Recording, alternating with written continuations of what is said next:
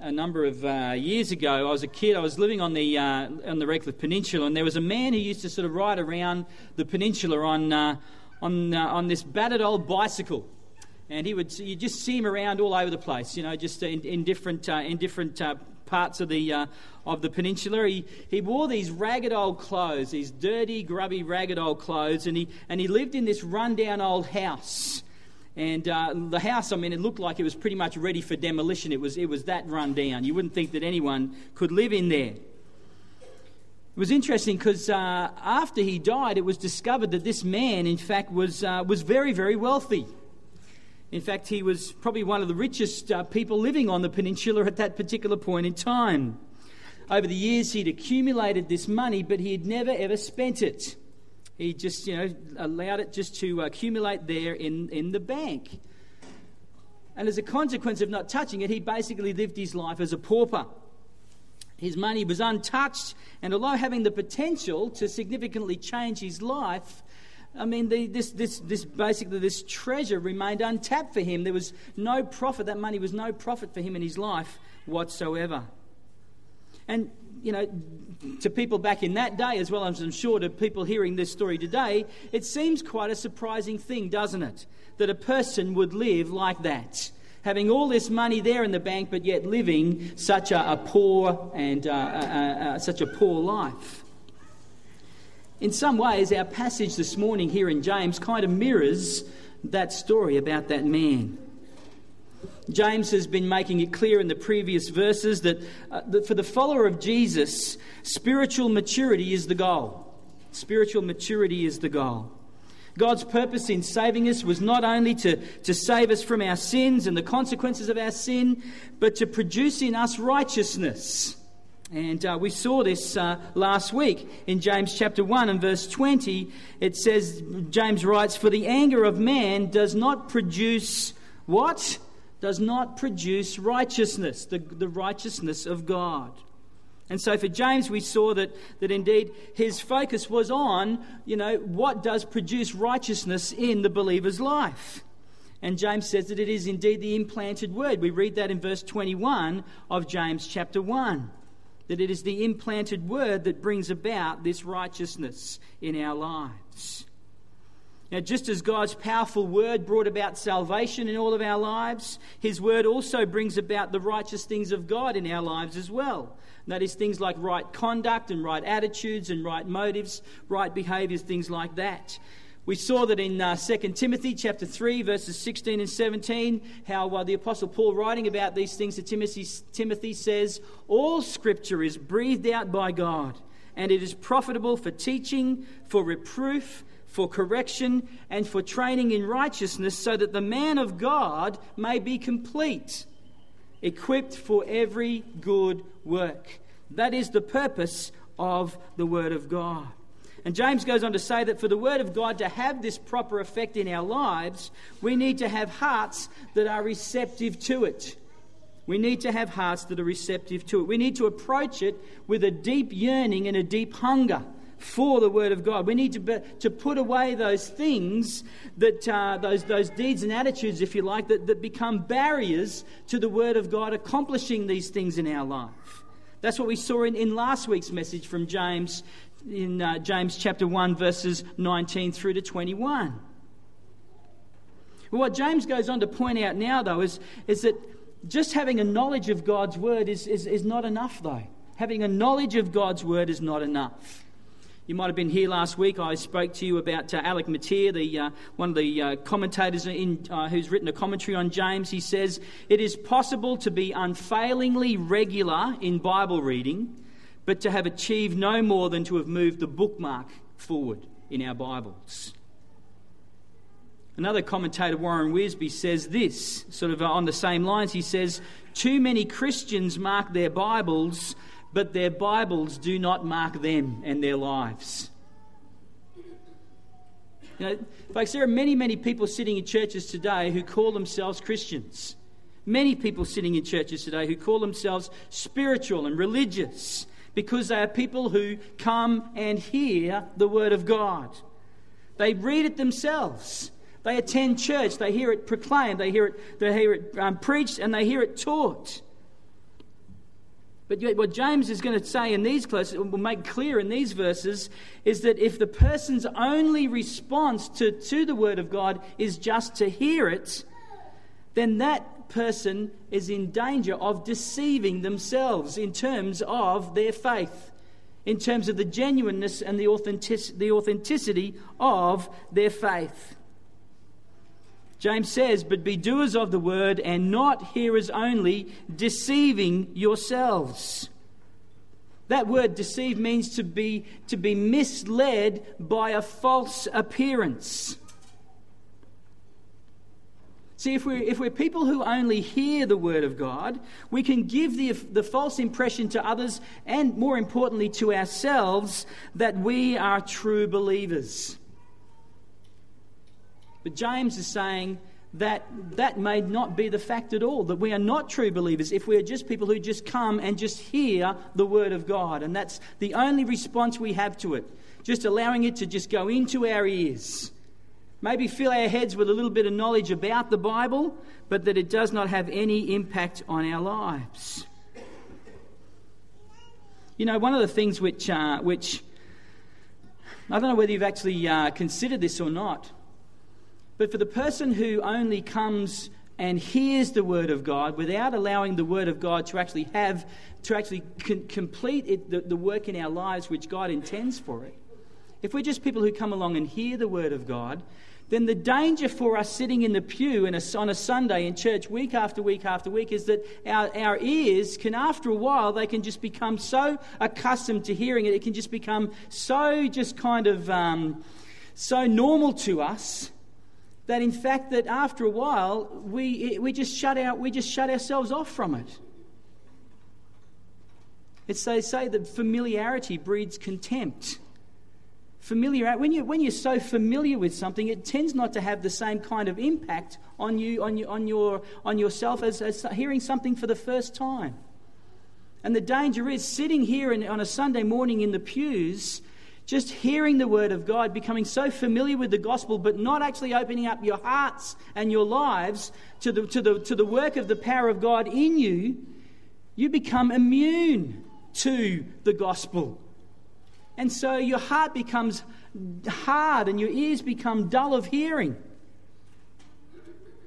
So, what James is wanting to say to his readers is that there is a danger in just hearing and not, and not taking it any further, hearing the word of God and not taking it any further. We must be more than just hearers, we are to be doers of the word, James says. We need to do what it says. 1 John chapter 2, verses 3 to 4 says this. And by this we know that we have come to know God. This is to know God not just by a head knowledge, but truly know God in relationship. Okay? This is how we know that we have come to know Him if we keep His commandments.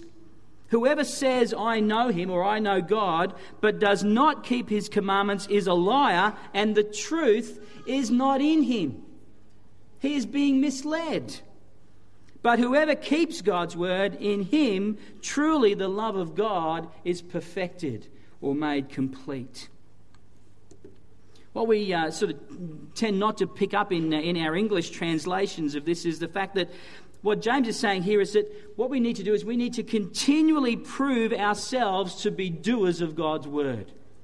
We need to keep on striving in our lives to be doers of the Word of God. John MacArthur, in his commentary, states this. He says, The term doers carries with it the characterization of the whole personality. So, all, all, eh, you know, every single fiber of us, all of a person's inner being, their mind, their soul, their spirit is engaged in doing the word of, in doing the word. A true believer James, oh, sorry, MacArthur goes on to say that what James is really emphasizing is that that believers are characterized very much by what they do in terms of the Word of God. They are characterized by what they do in terms of carrying out the Word. A true believer, in fact, James, you know, James says, well, a true believer will not be inwardly satisfied with just merely knowing about the Word. They'll want that Word to have an impact in their hearts and in their lives. What James goes on then to, to do is he uses an analogy. to illustrate the difference between the person who just merely hears the word and the person who puts the word into practice. We see that in verses 23 and 24 of our passage this morning. He says, For if anyone is a hearer of the word and not a doer, he is like a man who looks intently at his natural face in a mirror. For he looks at himself and goes away and at once forgets what he was like. He forgets what he was like. So, what James says here is he's comparing the Word of God to, to, to a mirror. To a mirror. And what he says is it's like this person who comes to the mirror and he looks into the mirror. And it's not just a casual glance, but it's, you know, it's sort of to take a, a fairly sort of close look at ourselves in the mirror. Probably the things which we all do every single morning when we get up. We go into the bathroom, you know, we, we do what we need to in the bathroom, and we look in the mirror to look at our appearance in the mirror. These people look at themselves in a mirror, and as they look at themselves in the mirror, they sort of see their condition, they see their state. Like for me, I can go into the bathroom the morning and I can look in the mirror and I can see that, uh, that you know, my, my face might be dirty or unshaven, my clothes might be you know, unironed or something like that. The mirror reveals that to me, it shows that to me. I can't say that my hair is uncombed because there's not enough hair there to comb. But... Thanks, Bree. Nothing like keeping me humble, hey, Bree. It's all right. But I can look in the mirror, I can see my state. And, and what James is saying, the person who only hears the word is like this person who goes and looks at themselves in a mirror, but instead of doing something about their condition, they, they just go away and then they forget what they look like. They forget completely what they look like. Nothing changes in them. Nothing changes. And then they're, then they're misled into thinking that, you know, when they walk away and they're not actually looking at themselves, that they're all okay. When in actual fact, that's not the case at all. So the, mirror points out to us the things that need our attention. Now, the mirror might not have the power to change those things. We might only, you know, we then have to obviously take things like a, a, comb to comb our hair. We might need to take, you know, soap to our faces or a razor to our faces or something like that, or an iron to our clothes to, uh, you know, to, to take the creases and things out. All those things for, to make our appearance change. We need to take action in terms of, you know, concerning what the, the mirror has revealed to us. But if we don't do that, then what use is the mirror then? Why have a mirror in the first place? And if we don't do what the Word says to us, what the Word reveals about us in our character and in our nature before God, if we don't do that, then, then, then James is saying, well, then what use is the Word to you in your life either?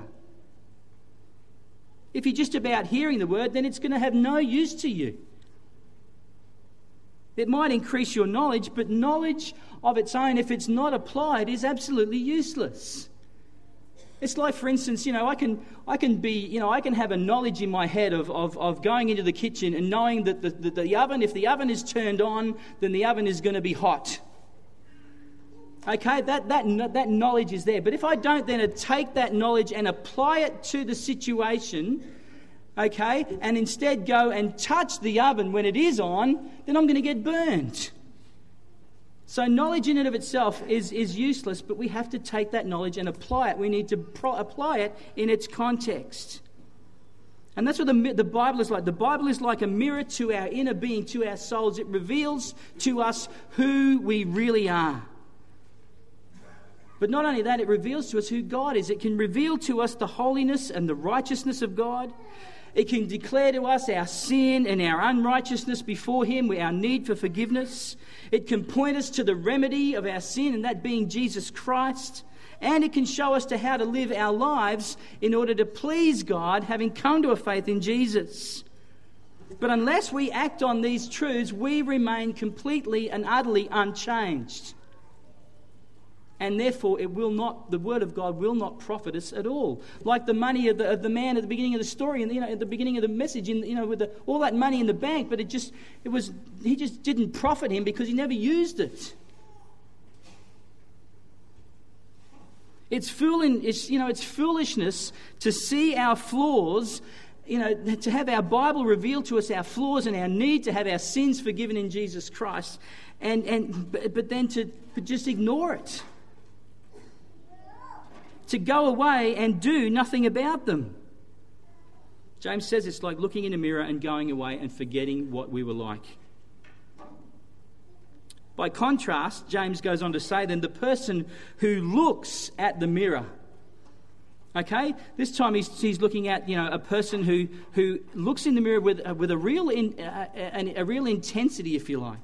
The, uh, the original language actually uh, sort of carries with it the meaning of a, of a person actually bending over. And uh, in, in, in, uh, in um, you know, first century, a lot of the, a lot of the um, the Bible was written out on, on big long scrolls. Okay, a lot of the uh, scriptures are written out on huge big long scrolls, and sometimes they were laid out along the floor. They were that long. They were that you know they were that that uh, that big. And the people had to literally get down on their hands and knees and actually bend over to read the, uh, to read the writing and to pour over the scriptures. And that's the picture here the person who, who, who takes the time and the, the, the carefulness and, the, uh, and, and, and that, that real intentionality of, of really delving deeply into the Word of God says, by contrast, the person who looks into the perfect law, the law of liberty, and perseveres, being no hearer who forgets, but a doer who acts, he will be blessed in his doing. So James says there's a contrast. The person who hears and hears only is deceived, but the person who, who hears and then does the word is the person that will actually find blessing in their lives. We need to make sure that when we hear the word, we apply it. We take what it says and we allow it to challenge our hearts, to change our attitudes and our motives and our behaviors, because God says that in doing this, it, that will be a blessing to us in our lives. James speaks of this person as one who perseveres. Literally, the, the meaning here is one who continues in the company of the Word of God. So, James is sort of like this picture here of that, like, as you go about your life each day, that the Word of God goes with you like a companion, like someone who is there with you, side by side you know, and that you walk in, in, in company with the Word of God. You take it with you, and, and the Word of God then is able to, to um, inform and, uh, and, and, enable you to, uh, to change your motives and attitudes in light, of what it's, in, in light of what it says. The person who perseveres is the one who will be blessed in their doing. James says that uh, he refers to the, the Word of God as the perfect law and the law of liberty. And what James is highlighting here is the fact that the Word of God is perfect. It is perfect. In other words, it's complete. It lacks nothing in regards to what we need to know about God and what we need to know about ourselves. Let me uh, read to you a few verses from Psalm chapter 19, verses 7 to 9. Oh, no, that's not the one I was looking for. There it is. Psalm 19, verses 7 to 9 says, The law of the Lord is perfect complete, lacking nothing, reviving the soul. The testimony of the Lord is sure, making wise the simple. The precepts of the Lord are right, rejoicing the heart. The commandment of the Lord is pure, enlightening the eyes. Now, I won't put our home group members on the spot uh, this week to ask them what all those things mean. We studied that this, this last week. But you know, these, these, these verses, honestly, if you just go pour your heart into this, you really go over these and you really sort of start to get into what the psalmist is talking about in, in terms of the Word of God, you'll start to see how wonderful the Word of God truly is and how much of an impact and a, and a tremendous blessing it can be to us as we take it and apply it to our lives revives the soul. It makes wise the simple. It you know, brings rejoicing to the heart. It's pure and it enlighten, enlightens the eyes. See, it perfectly, it rightfully and truthfully expresses God's nature and His purpose to us. That's why it is the perfect law. But not only is it perfect, but it is also a law which brings liberty. It brings liberty. In other words, it points us to the fact that it points us to the truth that it can set us free in our lives. Psalm 119, verse 45 says this And I shall walk in a wide place, for I have sought your precepts. The image here is, uh, no, that's not the one either, is it? There it is. And I shall walk in a wide place, for I have sought your precepts, the psalmist says. That wide place speaks of you know, a broad open area, you know, an area where you know, it actually just, just pictures freedom, doesn't it? I shall walk in wide places, for I have sought your precepts, your law. Jesus says into the, to, uh, to his audience in John chapter 8, verses 31 and 32, Jesus says to the Jews who had believed him, If you abide in my word, you are truly my disciples, and you will know the truth, and the truth will set you free. Sadly, today we have so many people in our world who think that the Bible is all, and, and God, He's just all about curbing our fun. He's just all about, you know, basically being a killjoy when it comes to, you know, enjoying the things of life that the, that the Bible is restrictive, that God is restrictive, and He wants to take away your joy and, and, and, and, and, and those sorts of things from your lives. And in fact, it's completely the opposite. And yes, there is certainly some restrictions in the Word of God. But it is in those restrictions that we find liberty, that we find freedom. Because God says, you know what? You, what you, can, you, you can sort of move within, you know, within these confines, and there is freedom to go anywhere you like in that. But he also does it from, he puts those boundaries in place for our good because he knows when we step over those boundaries or we cross those boundaries that it will be harmful, not just for ourselves, but for those, for those people around about us. Paul speaking to the church in Rome in Romans verse 6, sorry, chapter 6, verses 17 to 18 says this. He says, But thanks be to God that you who were once slaves of sin have become obedient from the heart to the standard of teaching to which you were committed, and having been set free from sin, have become slaves of righteousness. Paul says we have become, we, we have been set free from slavery. We've been set free from slavery to sin but have become slaves to righteousness. Well, some people will say, well, that's you know slavery to one thing and slavery to another. So we've basically no freedom there whatsoever. It's it's being taken from, from one place of, of bondage to another place of bondage. But that is not the case at all. Because although it says that we are called to be slaves of righteousness, God has freed us. He's freed us from a state which gave us no choice. See, when we're slaves to sin in our normal human states, we ourselves do not have a choice. We are, we are slaves to sin, and that's it. That is what we follow in our lives. We have no choice and no power to get out of that. In fact, Paul in Ephesians says that you were once dead in your transgressions and sins. Now, a dead person has no power to change their condition. And just as a dead person has no power to change their condition, we in our sin have no, no power at all to change our choice and our position in sin. We are slaves to it. We are slaves to our own natural desires, and it leads, Jesus says, to, uh, to destruction on our part. But what God has done is He's freed us from a state which gave us no choice to a state which now allows us to say no to sin and to do what is right and good in God's eyes. It allows us to serve God, but not out of fear and duty, but to serve Him out of gratitude and love. And that's the difference the gospel makes. That is the difference the gospel makes. See, true blessing comes from obedience to God's word. And that's what James says in verse, uh, in verse 25 there. He says, For the one who, for the doer who acts, he will be blessed in his doing.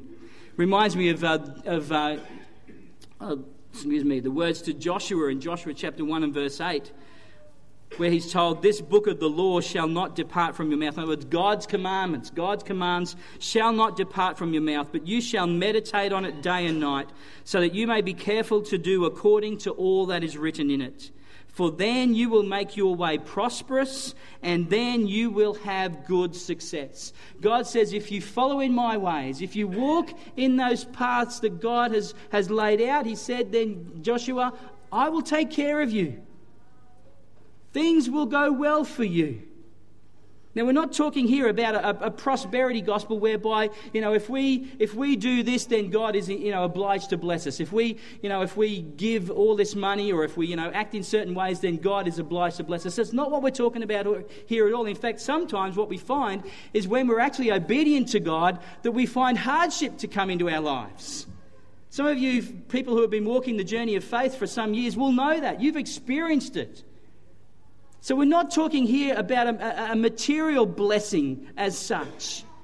But what we're talking about is a, is a blessing that comes from being able to live our lives with God and God's power working in us and through us to accomplish His purposes. That's why James begins this passage by saying, Count it all joy, my brothers, when you meet trials of various kinds. Why should we count it as joy? Because we know that God is at work in the midst of those trials to mold us and to shape us into the people that He's called us to be, to bring about a sense of, of spiritual maturity in us, a spiritual steadfastness, which will help us to be prepared for all the things that will come at us in our lives.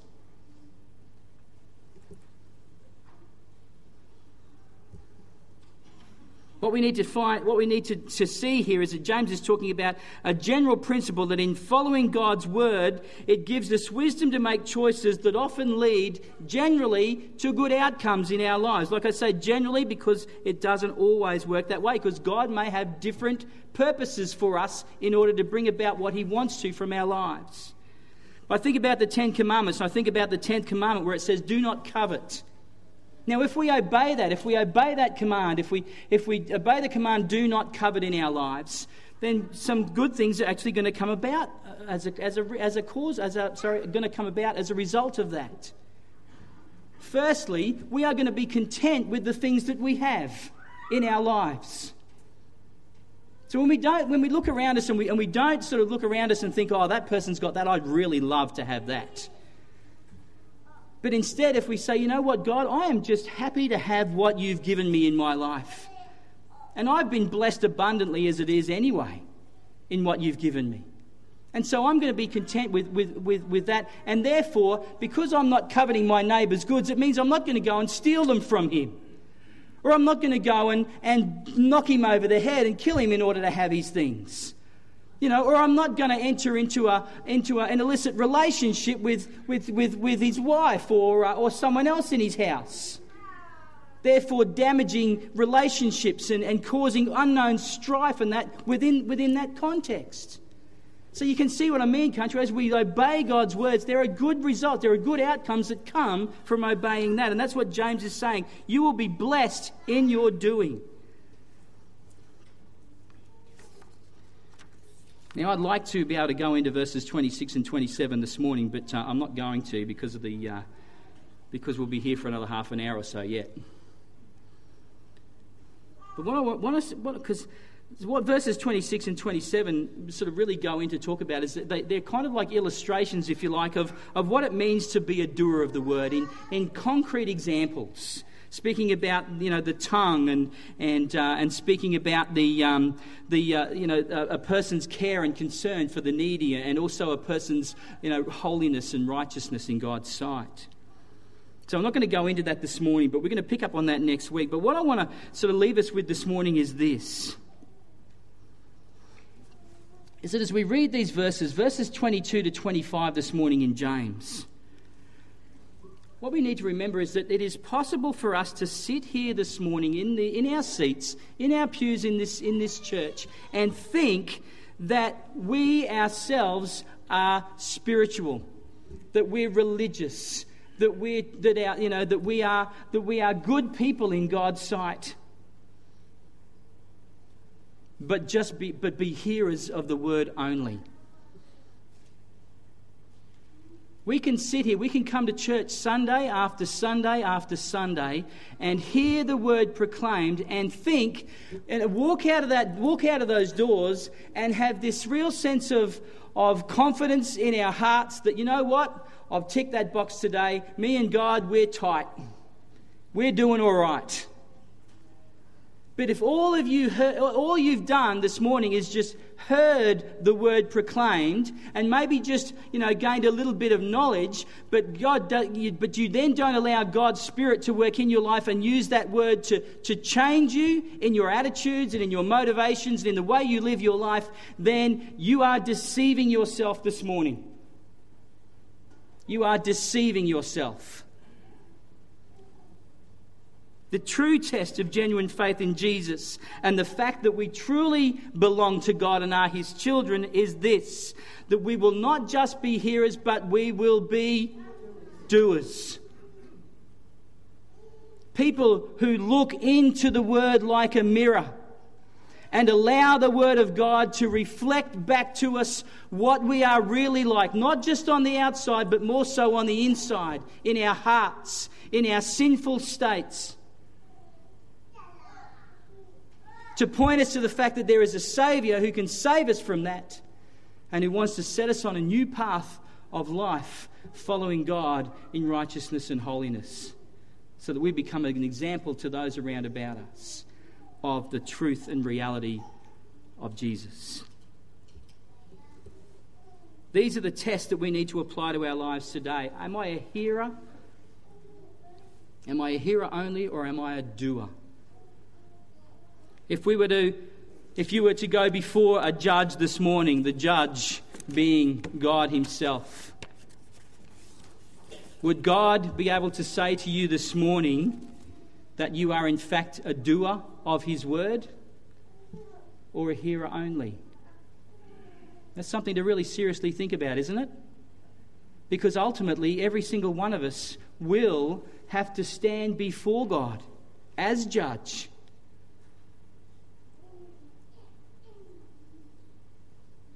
That's sobering. That's incredibly sobering. You might think, you know, that, that you can just go through your life as, as you please, thinking, you know, that, you know, I've done this religious stuff, it's okay. And get to the end of my life and, you know, and, and, and be able to sort of go before God and say, well, you know what, you're a kind and gracious God, you'll let me in anyway, even though, you know, there was, I didn't probably, uh, you know, follow your word as you wanted me to. I didn't sort of respond to Jesus as you wanted me to. Don't think you can treat like God like that, folks. Don't think that you can treat God in that way. Because God is a holy and righteous God. He cannot tolerate sin in any way, shape, or form in our lives. And unless our sins are paid for by Jesus Christ, then we will never be able to stand before God and hope to enter into his heaven. So as you leave this place this morning, let us commit to not being just hearers of the word, but to be doers. Let's pray. Father God, we want to thank you for your word this morning to us. And Lord, it is easy just to hear and, and to be able to just walk out those doors after hearing a message this morning and, and within you know, a few minutes forgotten completely about all you've said to us this morning, about all that we've been challenged about by your word today. But instead, Lord, help us to be people who go and truly um, seek to allow your Spirit to work in our lives and for us to be to surrender to you, to surrender to the, the, the things that, we, that, that you want to, to challenge us about in our lives. And Lord, to, to repent of those things which we know are wrong. And Father, to receive your forgiveness and then to walk in righteousness and holiness. Help us to indeed be doers of the word. We ask it in Jesus' name. Amen. Trevor and the team are going to come and lead.